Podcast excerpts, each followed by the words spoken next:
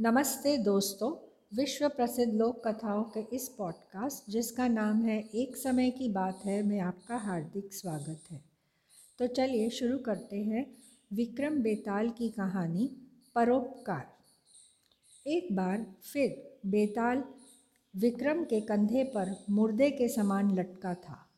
फिर कुछ देर बाद उसने कहा, राजा विक्रम, तुम बड़ा परिश्रम कर रहे हो।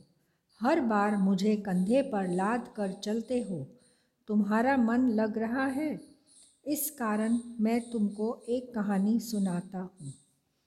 हिमाचल प्रदेश में एक राजा जीमोतवान था। वह बड़ा प्रतापी और धार्मिक था। उसका यश दूर दूर तक फैला था। राजा जीमुतवाहन प्रजा का पालक भी था। किंतु उसका पुत्र अग्निवाहन महादुराचारी और कठोर था। उसने अपने पिता के जीते जी राजा बनने की इच्छा प्रकट की। इच्छा पूरी न होने पर उसने अपने पिता को बल प्रयोग की धमकी दी। जीमुत वाहन धर्म की रक्षा के लिए अग्निवाहन को अपना राजपाट सौंपकर जंगल में तपस्या करने चला गया। अग्निवाहन ने राजा बनकर प्रजा पर नाना प्रकार के अत्याचार शुरू कर दिए। प्रजा त्राही त्राही करने लगी। उधर जीमुत वाहन घोर जंगल में रहकर तपस्या कर अपना जीवन व्यतीत कर रहा था। एक दिन जब वह भगवत भजन कर रहा था तो उसने एक बुढ़िया के रोने की आवाज़ आई। जीमुत वाहन तत्काल उस बुढ़िया के पास गया और उससे रोने का कारण पूछा। बुढ़िया बोली, हे तपस्वी, मेरा एक ही पुत्र है, यहाँ एक दानव रहता है, आज रात वह मेरे पुत्र को खा जाएगा। इस पर बुढ़िया से राजा जीमु, जीमुत वाहन ने कहा, हे माता, तुम दुख न करो। अगर यह शरीर किसी के परोपकार में काम आ गया तो मुझे बड़ी खुशी होगी। मैं तुम्हारा पुत्र बनकर स्वयं उस दानव का भोजन बन जाऊँगा। बुढ़िया ने राजा की यह बात न मानी, पर राजा जीमुत वाहन अपनी बात पर डटा रहा।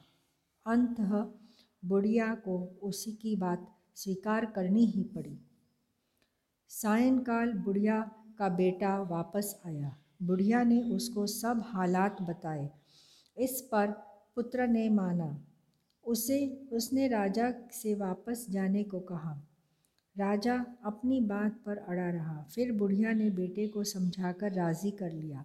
इस प्रकार हे राजा विक्रम जीव मुतवाहन उस दानव का भोजन बन गया। बुढ़िया का बेटा बच गया। अब कहो कि जीमुत वाहन का यह परोपकार कैसा था? तुम्हारा न्याय क्या कहता है? बेताल के इस प्रश्न पर विक्रम कुछ देर खामोश रहा। फिर बोला इसमें कोई परोपकार नहीं है बेताल। वह कैसे राजा विक्रम? जीमुत वाहन का यह परोपकार व्यर्थ गया। कैसी बात करते हो? जीमुत वाहन ने तो उस बुढ़िया को कितना बड़ा उपकार किया। क्या यह परोपकार नहीं माना जाएगा? विक्रम ने कहा, बेताल, सुनो, सच्चा परोपकार निस्वार्थ होता है। मोक्ष और पुण्य की कामना से ही राजा जीमुतवाहन ने अपना बलिदान किया। इसमें उसका अपना स्वार्थ आ गया। फिर जो अपने पुत्र के लिए कुछ न कर सका, वह दूसरों के पुत्र पर परोपकार करे, यह तो अनुचित है। जीमुतवाहन को अपने बेटे अग्निवाहन के समक्ष झुकने के स्थान पर अपने प्राण त्याग देना था। अग्निवाहन को राजकाज सौंपकर जीमुतवाहन ने अपनी प्रजा पर दुखों, अत्याचारों का पहाड़ तोड़ दिया। क्या इन अपराध के लिए जीमुत वाहन को क्षमा किया जा सकता है? तुम स्वयं निर्णय लो। राजा विक्रम की बात सुनकर बेताल खामोश होकर सोचता रहा। फिर बोला, तुम ठीक कहते हो, राजा विक्रम। तुम्हारा न्याय सही है। और इसके साथ ही वह अदृश्य करने लगा। भयानक अट्टहास करता हुआ वह वापस आकर एक बार फिर उसी पेड़ पर लटक गया। इस बार विक्रम को क्रोध न आया। उसने बेताल को उठाकर फिर कंधे पर रख लिया और लेकर चल पड़ा ताकि वह शीघ्र शीघ्र योगी के पास पहुँच जाए और कार्य समाप्त हो। तभी एकाएक बेताल हंसने लगा। तो दोस्तों, आशा करती हूँ आपको यह कहानी बहुत ही पसंद आई होगी।